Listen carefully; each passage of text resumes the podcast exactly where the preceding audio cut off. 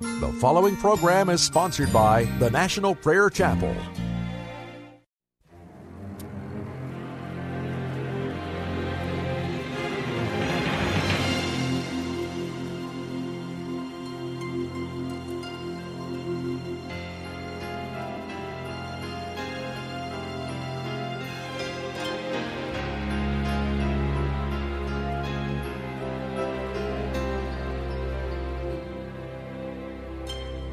Dark waters lay before them, dark forces came behind. To the left and right, the desert brought panic to their minds. The evil of that hour was stronger than the sun that beat on them with nowhere left to run. The chariots of Egypt drew nearer as they cried, yet Moses stood there calmly with a fearless faith inside. He said, there is a power far greater than the sword. Stand still and you will witness a mighty salvation from our Lord.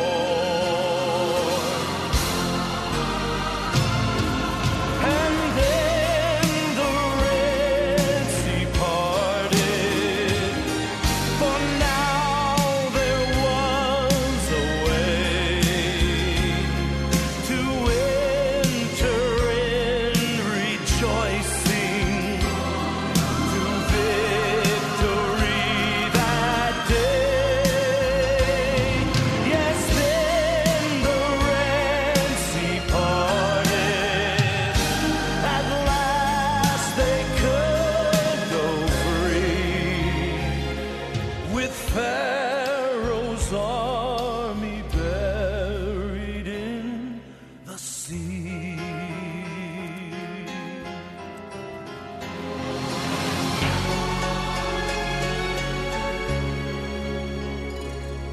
temptation came beside me, and it told its finest lies, making all the darker pleasures so pleasant to my eyes.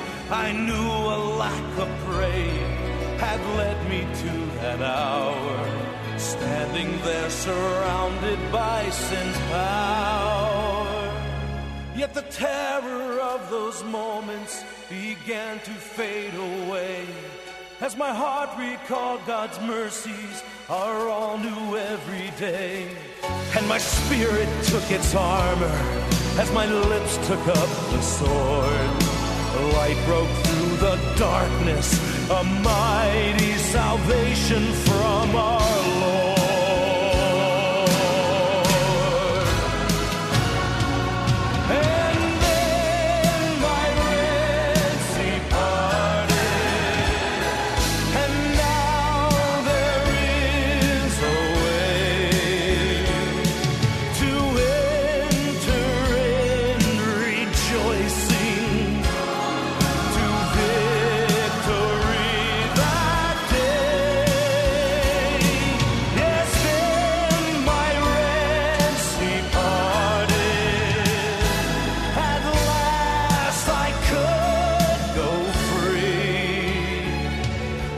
Child of Israel at my own Red Sea.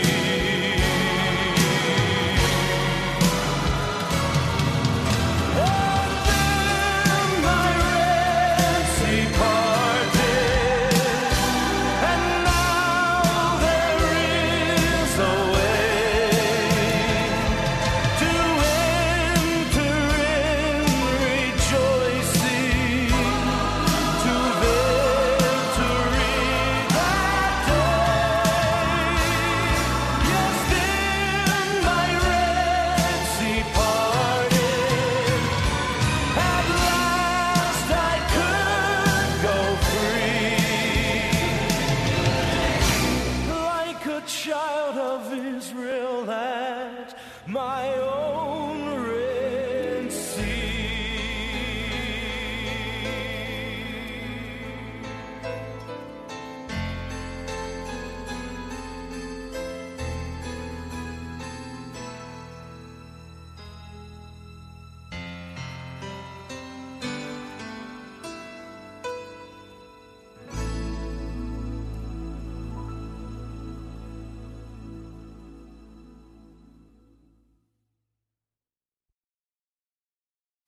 the devil before, the devil behind, but God is in the midst.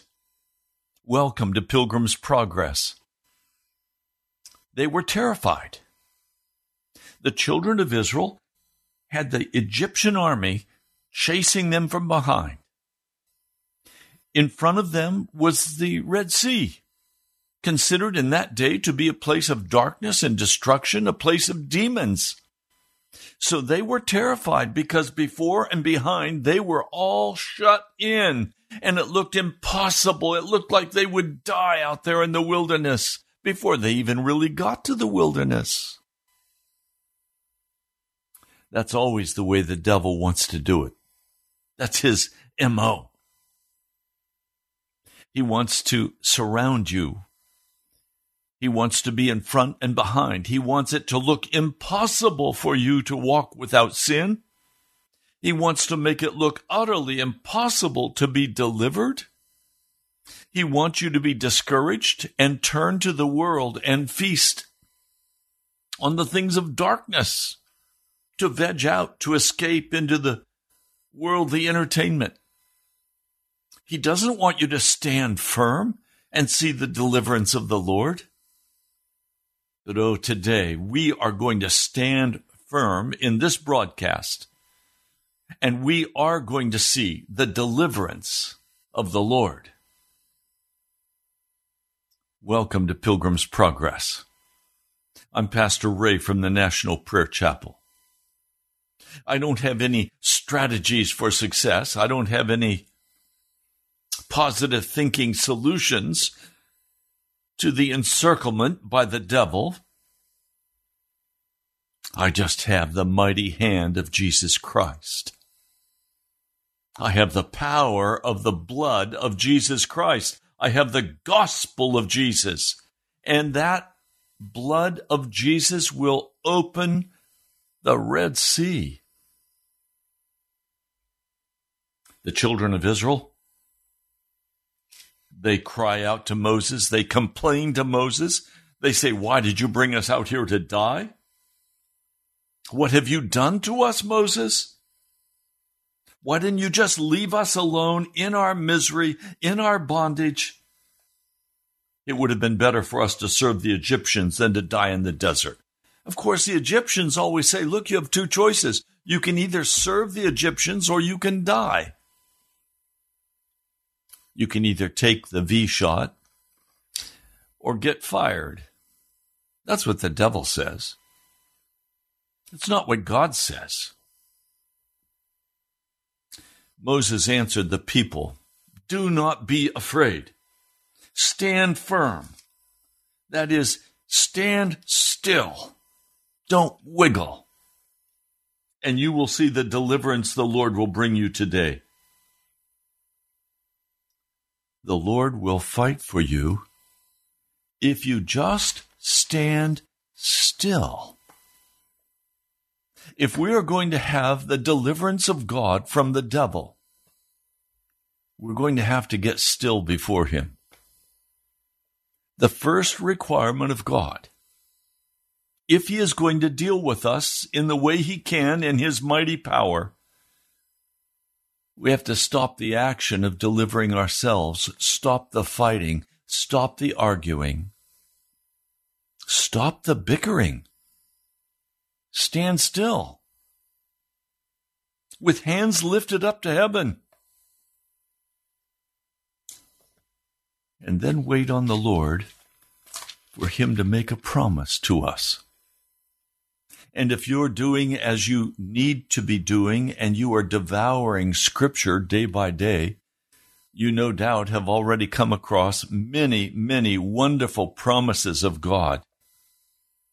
These promises are the very heart of your deliverance.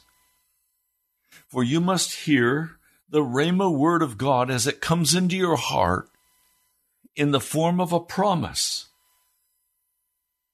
Stand firm. You will see the deliverance the Lord will bring you today. Have you heard that from God? If you haven't heard that from God, stand still. Don't be afraid. Wait on the Lord. Now, some of you have not heard that word from God because you are too far away from God. You say to me, Pastor, God doesn't speak with me. Well, it's hard to hear God speak when you're so far away from Him. You have to be close to hear God speak. Remember, He didn't come to Elijah in the fire or the wind. He came in a still small voice. He comes that way today. So you stand still. You quiet your heart. One man put it this way, faced with an awful crisis in someone else's life or in his own life. He said, I had to get still before God. And sometimes it would take me several days or weeks. Well, why would it take so long for God to speak? Because He was so full of Himself. And He would say, God must put me on the lathe and trim me down until I'm small enough that I can hear God speak. I've noticed when I'm impressed with my own bigness, when I'm impressed with my own answers, God generally will just let me be impressed with my answers and go about my business. It's when I humble my heart and I ask God, please trim me down, quiet me, give me the ability to be quiet before You, to not be reaching out and grabbing for what I want. One dear sister said, you just go into the throne room of God and you see what's on the table and you grab it and run. No, you don't do that with God. You can go to the devil's table and do that. You can't go to God's table and do that. The Lord God of heaven serves us. He gives to us what He wants us to have. But in order for Him to give to us what He wants to give to us, we must become silent. We must turn off the noise, the entertainment, the television, the socializing. We must get in solitude with Him. We must get quiet in order to hear Him. And then the promises will come alive. And as the promises come alive, we'll hear Him say, just be still, watch, I'll fight for you. And you stand on the promise. The Lord said to Moses, why are you crying out to me? Tell the Israelites to move on. Oh, wait a minute. They were told to stand still. Now they're told move on. Yes. But in between stands the promise of God. He always gives us directions on how to move forward. So here we have the children of Israel, blocked in by the devil behind, blocked in by the devil ahead. They can't wiggle. And in that place, Moses is told to stretch out his hand.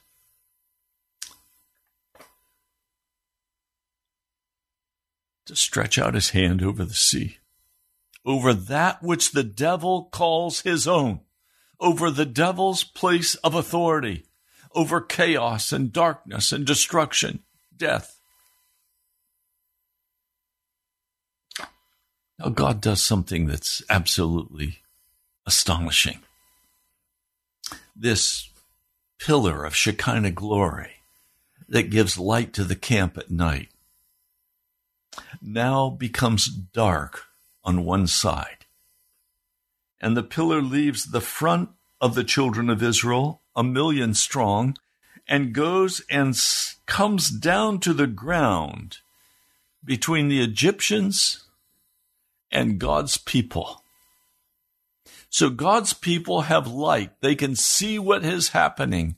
But the Egyptians are in darkness. Their camp is shut down. God knows how to shut the devil down. and he knows how to lift up his children. God knows how to handle the circumstances of the devil coming against you in sickness, in judgments, in accusations, in lack. God knows how to deal with the devil. Now watch.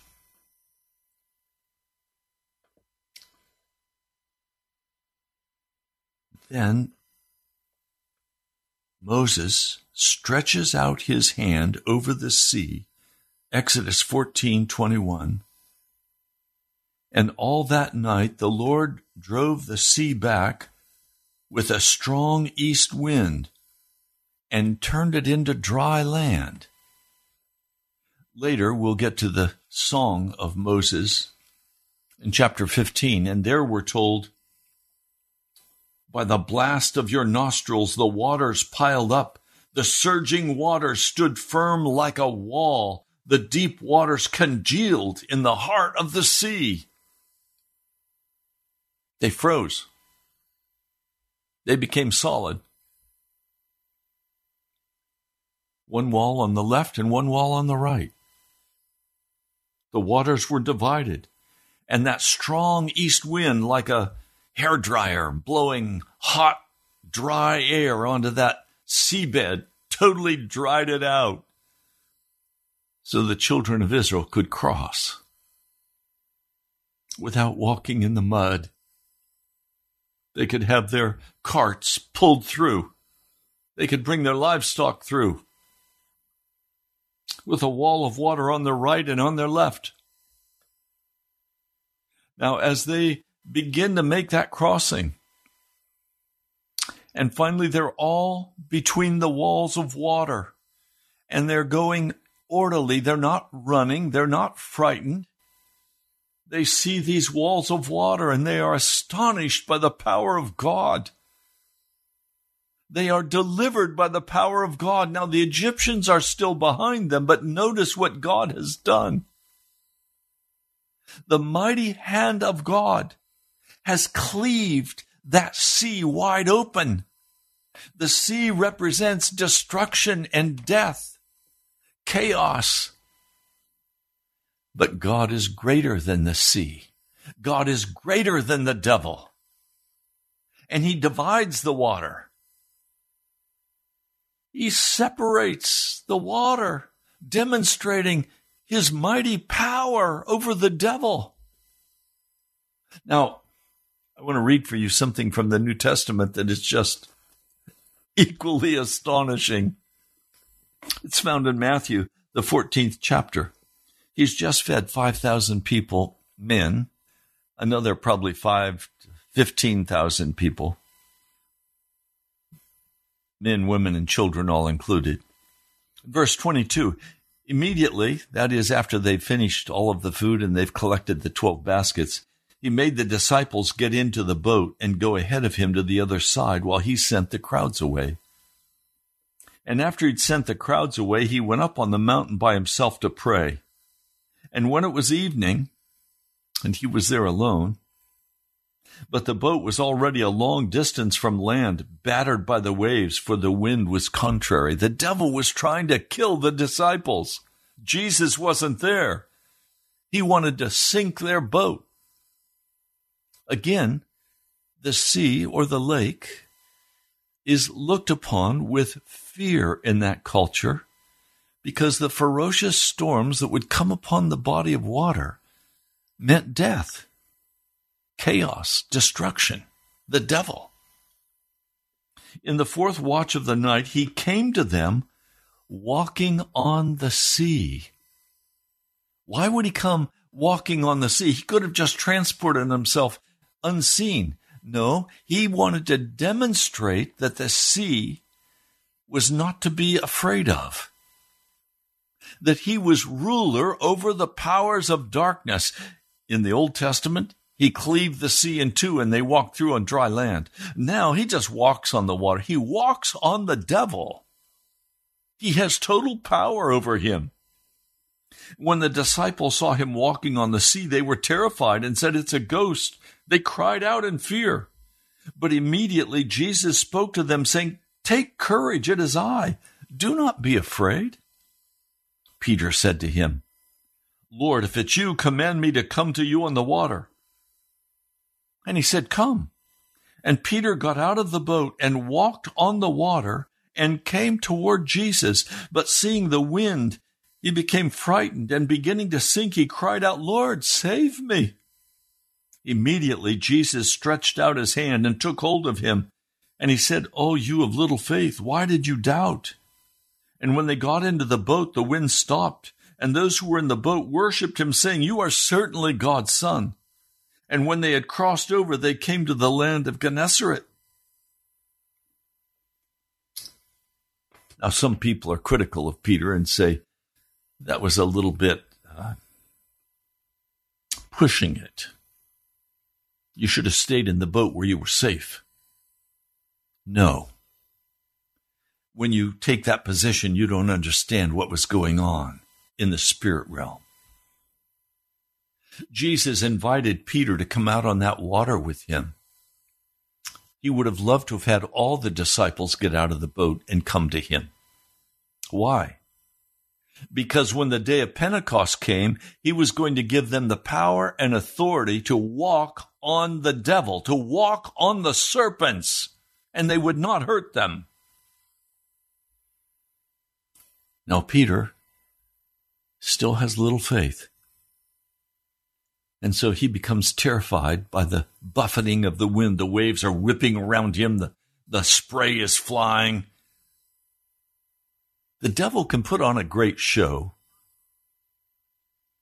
Can I say to you today, I don't care what the show is that the devil is putting on for you, telling you that you cannot walk without sin, telling you that you're always going to be under condemnation, telling you that the devil has control, that he controls your workplace, he controls your family, he's the power. No, he's not. God is the power. Jesus Christ, by his atoning sacrifice, gained the right to walk on the devil. And if you are a disciple of Jesus Christ, you must learn with me to boldly, without fear, walk on the devil. A brother is always saying to me, "Pastor, don't give the devil any due. He is defeated." And he is, but he can stir up a great storm. He can make a great show. But he's powerless when we're hidden in Jesus Christ. Oh, he may even cause me to lose my life if Jesus allows him, but that's okay, because then I go to Jesus. I'm not worried about this life. I'm concerned about the life to come. I'm standing in Jesus, and I will not be afraid. I will trust Almighty God to come walking across the devil's land, parting it if necessary, walking on top of it if that's better. And I, too, come to this broadcast walking on the devil. Walking on the devil. He is cast down. His strongholds are to be torn down, not with the carnal weapons, but by the Spirit of the living God, by the blood of Jesus Christ. We are not defeated. We are victorious in Jesus Christ. That's why we read the scriptures. That's why we pray. That's why we bear witness. It's why we testify. It's why we stand and don't waver in the face of everything the devil can throw at us. Because we in Jesus Christ walk on top of him. He is beneath our feet.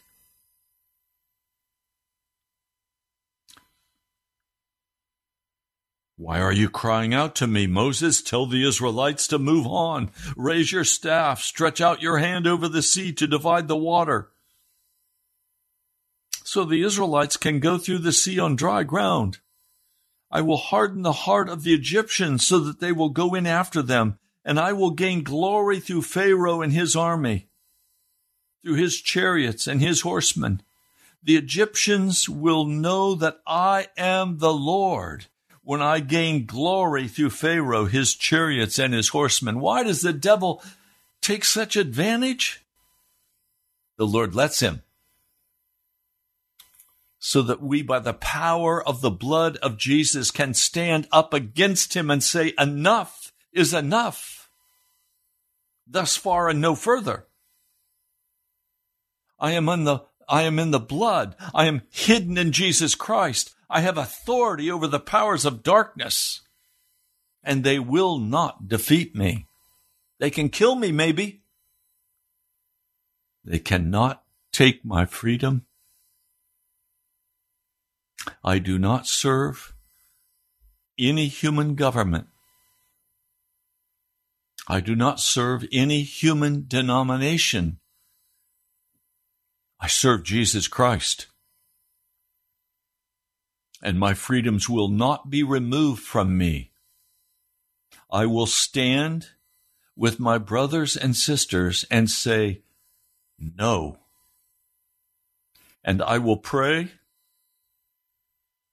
I will tear down the strongholds that come against the Christian church in the name of Jesus Christ and by his blood. I will not compromise with darkness. I will not play the game with darkness.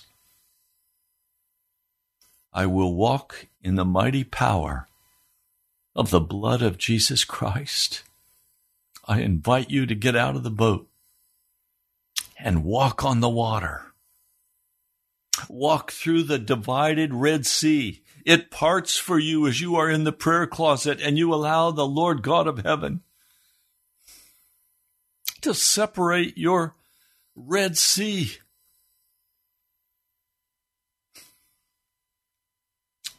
And the angel of God who'd been traveling in front of Israel's army withdrew, went behind them. The pillar of cloud also moved from in front and stood behind them, coming between the armies of Egypt and Israel.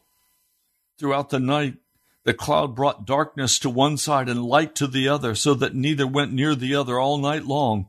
And Moses stretched out his hand over the sea, and all that night the Lord drove the sea back with a strong east wind and turned it into dry land, and the waters were divided.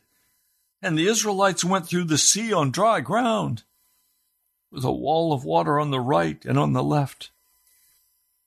Now, as they were moving quickly, but orderly, not rushing, 1,000,000 people making their way through this great opening in the Red Sea. Finally, the cloud was lifted, the darkness was lifted. And the Egyptians see that the children of Israel are escaping through that gaping hole in the Red Sea, and they say, let's go. And they pursue them. All of Pharaoh's horses and chariots and horsemen, they follow the children of Israel. The army follows the children of Israel, jogging into the Red Sea. They too are walking on dry land. But in that early morning hour, the Lord looked down from the pillar of fire and cloud at the Egyptian army, and he began to make the wheels of the chariots come off. Wrecks at the head of the chariot companies as they charged forward. He caused the wheels on one side to lock so that the chariot swerved and dumped the charioteers out. The Egyptian army quickly began to recognize what was going, and they said, let's get away from the Israelites. The Lord is fighting for them against Egypt. Oh, my brother, my sister, I want you to hear this. The Lord, the God of heaven and earth, will fight for you against every satanic power. He will deliver you from every addiction, Every addiction is demonic in nature. He will deliver you from that demonic oppression, whether it be the oppression of drugs or sex or anger or gluttony. Whatever the devil has going on to destroy your life, if you will turn and you will get small enough and you will wait on God and you will hear his promises to you, the Lord God of heaven will step in and he will fight for you. He will deliver you. I've experienced this countless times. I bear witness before you today as a man of God that he is sure and his word is good. And he is not one who shows favorites. I'm not special. I'm not different. Every gift he gives, he's willing to give to all. He loves you. He wants you to trust him. He wants you to believe in him. He wants you to stop trying to deliver yourself and stand still and hear in the solitude and quietness of your heart. He wants you to hear his promise. That means lay aside the novels, turn off the television, turn off the internet, turn off the cell phone, turn off the movies. Pull back from your busy schedule. I want to say something aside for just a moment, please. Some of you are earnest in following after Jesus, but you are being so caught up in your work that you don't have time to be quiet before God. Stop. It's not Jesus. That's not Jesus. If you do not have time to wait on God, you have gone beyond what the Lord has called you to, and the result will be demonic powers will begin to come once more into your life, and you will begin to backslide. You're either going up or you're coasting down. If you're allowing your work to consume you, because you think you need money, you are backslidden, and you will now begin to lose the fervor you have carried in your heart. You must say no to these things. You must establish clear boundaries protecting your relationship with Jesus, with your family, with fellow believers. If you're too busy to go to church, you're backslidden. If you're too busy to read the scriptures, already the devil is beginning to cool your heart and steal from you the power and presence of Jesus. Please, don't let it happen to you.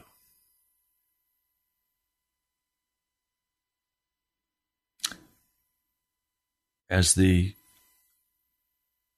Egyptian army is in utter confusion, as their chariots are wrecking, the horsemen are rearing, the soldiers are being knocked down, and they're saying, let's get away from this God of Israel. He's fighting for Israel against us. Well, what did they expect?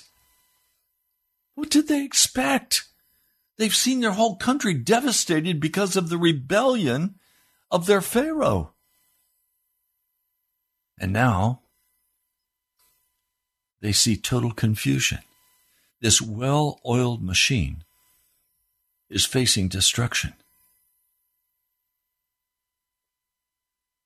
The Lord said to Moses, stretch out your hand over the sea so that the waters may flow back over the Egyptians and their chariots and their horsemen. Do you understand? When you wait on God and you hear his promise, and then you move forward at his direction, The Lord does not leave you on your own. He steps into your circumstance, and he destroys the power of the devil that wants to come and steal and kill and lie. He exposes the truth.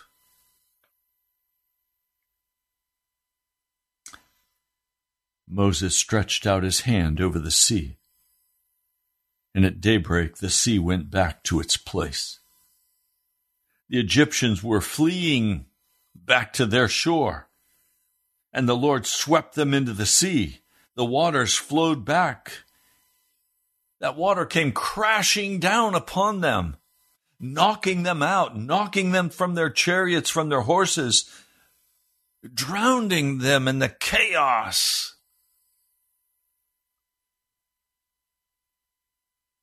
The water flowed back and covered the chariots and the horsemen. The entire army of Pharaoh that had followed the Israelites into the sea, not a one of them survived.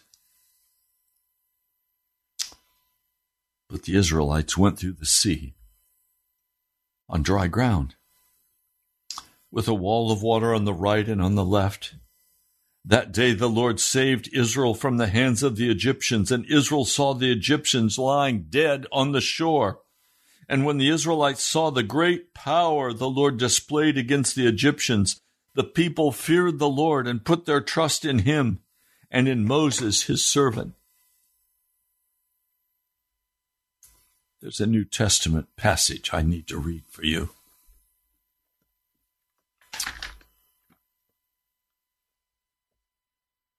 First Corinthians, the 10th chapter.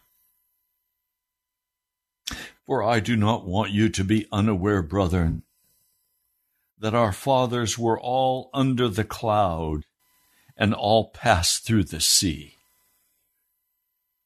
Meaning they were all under the Pesach. They were all under the wing of God. When you come to Jesus Christ, and you forsake all of your rights. You forsake ownership of everything, and it all belongs to Jesus. You place it in the hands of Jesus. His wing covers you. He gathers you to himself as a mother chicken would gather her chicks. Verse 2, and all were baptized into Moses in the cloud and in the sea. In other words, the Apostle Paul in 1 Corinthians is saying that as the children of Israel crossed through this place of utter death, they died. They were baptized. Baptizo, meaning they're put down under the water, they're put in the grave, and then they're resurrected in newness of life.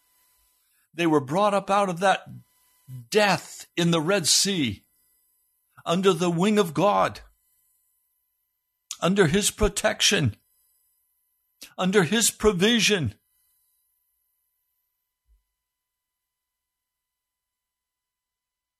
That reminds me of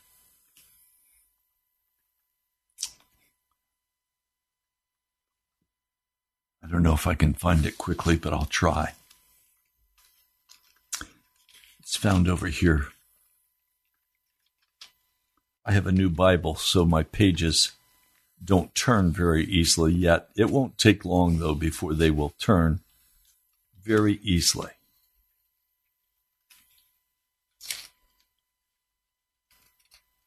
It's taking too long. I'll quote a part of it. Paul said that he died, that he was crucified with Christ, that he lives, yet not I, but Christ lives in me. In other words, I died. When I accept Jesus Christ, I die. And I'm born again by the Spirit, by the water, by the blood. I'm washed and made clean. So now, I don't own anything, but I own everything. I don't own my car. I don't own my house. I don't own my clothes. I don't own myself. I don't own my manhood. I don't own me. Everything has gone to the cross. It all belongs to Jesus. But in Jesus Christ, I own all things. Do you understand? The children of Israel were baptized into Moses. Moses is the one who led them out of the slavery and bondage of Egypt. Now, they're owned by Moses in the law that will be given. They all ate the same spiritual food. They all drank the same spiritual drink. For they were drinking from a spiritual rock which followed them. The rock was Christ. The rock was Jesus. They were baptized into Moses, looking forward to baptism into Jesus Christ. Jesus was the rock that provided them the water. Nevertheless, with most of them, God was not well pleased, for they were laid low in the wilderness. In other words, they died out there because they would not remain under the cloud of God. They would not remain in the ownership of God Almighty. They claimed their lives back for themselves.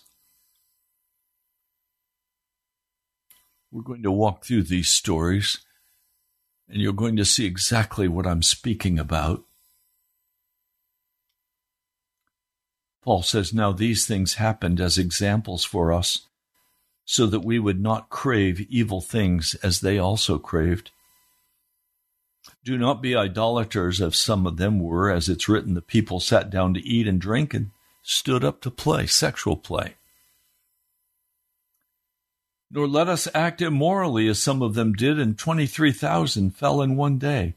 Nor let us try the Lord, as some of them did, and were destroyed by the serpents. Nor grumble, as some of them did, and they were destroyed by the destroyer. Now these things happened to them as an example. They were written for our instruction, upon whom the ends of the ages have come. Therefore, let him who thinks he stands take heed that he does not fall. No temptation has overtaken you, but such is common to man. And God is faithful, who will not allow you to be tempted beyond what you're able, but with the temptation will provide the way of escape, so that you will be able to endure it. Therefore, my beloved, flee from idolatry. I speak as to wise men. You judge what I say. Is not the cup of blessing which we bless a sharing in the blood of Christ? Is not the bread which we break a sharing in the body of Christ? Since there's one bread, we who are many are one body, for we are all partakers of one bread. Look at the nation of Israel. Are not those who eat the sacrifice sharers in the altar? What do I mean then? That a thing sacrificed to idols is anything, or that an idol is anything? No, but I say that which the Gentiles sacrifice, they sacrifice to demons, not to God. I do not want you to become sharers in demons. You cannot drink the cup of the Lord and the cup of demons. You cannot partake of the table of the Lord and the table of demons. Or are we to provoke the Lord to jealousy? Are we stronger than He is? Are we? Are we stronger than Jesus? The earth is the Lord's, and all that it contains belongs to Him, and you and I belong to Jesus Christ. And if we do not submit to Him, we have literally stolen ourselves from the hand of God. He owns us. If we claim we own our money, we are thieves. If we claim that we own our bodies, our sexuality, our manhood, then we are thieves. If we claim money as our own, we are a thief. The Lord's Prayer indicates that we are to pray, Our Father, who art in heaven, holy is thy name. Thy kingdom come, thy will be done, on earth as it is in heaven. Everything that God has placed in my hands as a steward belongs to Him and not to me. And it's to be used, time, energy, money, talent, skill, home, car, husband, wife, children. All are to be used to bring about the will of God on the earth as it is in heaven, to bring about the kingdom of God on the earth, the kingdom of love and peace and joy, the kingdom of righteousness. Choose this day whom you will serve. If it be God, serve Him.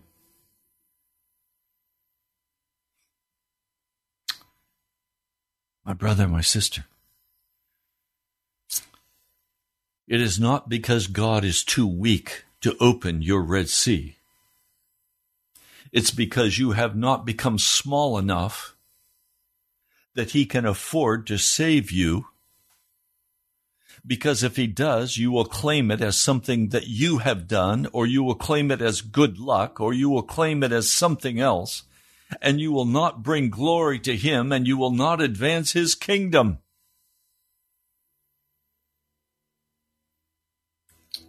Well, Pastor, I pray, and God doesn't answer my prayer.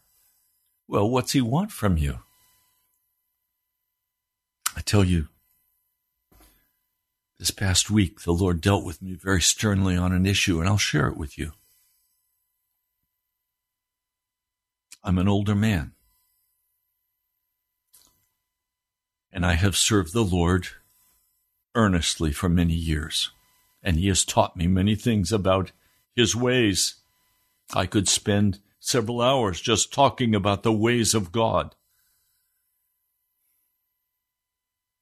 But I've been concerned in my life just about being a man, being responsible, acting like a man.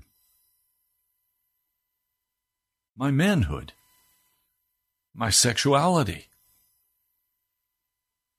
my identity. Now, I would have always said my identity is in Jesus Christ, and it is.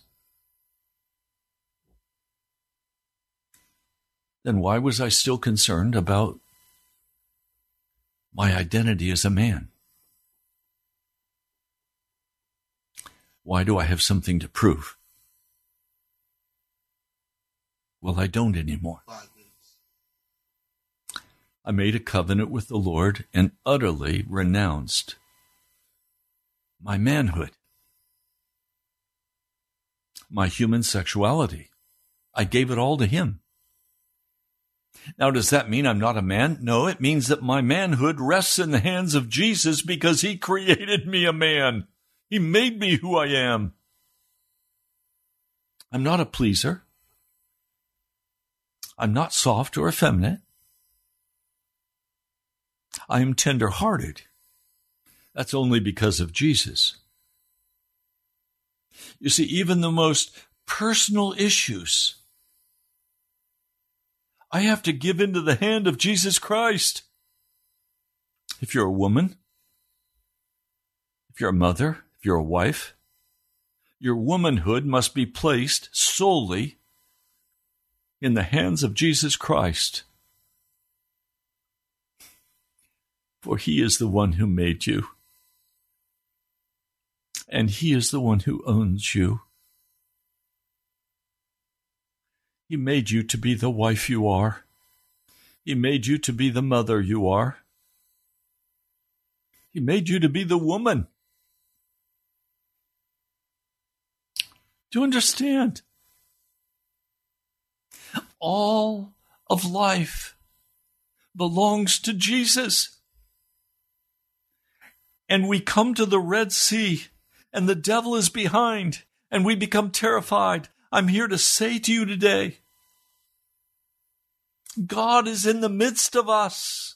We have nothing to fear. He is the deliverer. He is the owner.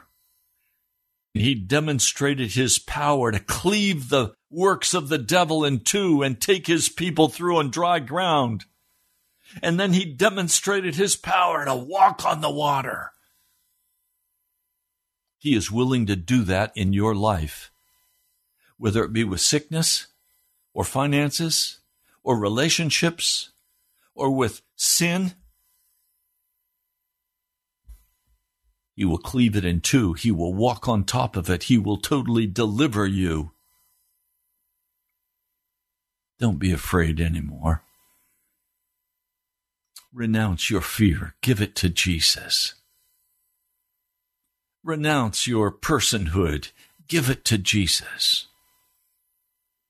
Be who Jesus made you to be.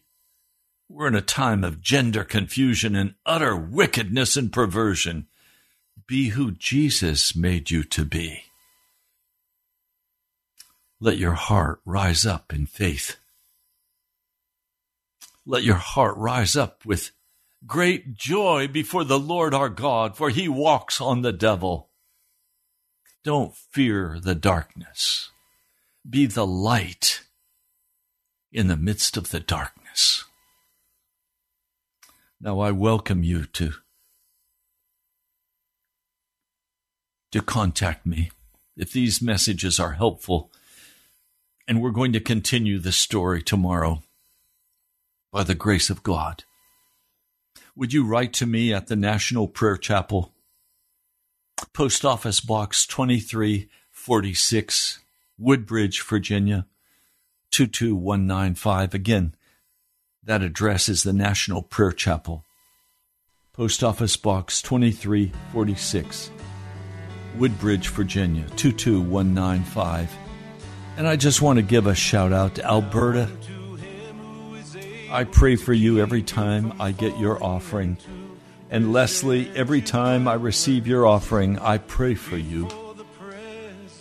And Thomas and your precious wife, thank you. Dirk, thank you. Thank you to all of you who stand with me, who pray for me as I pray for you. I love you, my brother, my sister. Go to our webpage, nationalprayerchapel.com. You can give online. God bless you. I'll talk to you soon.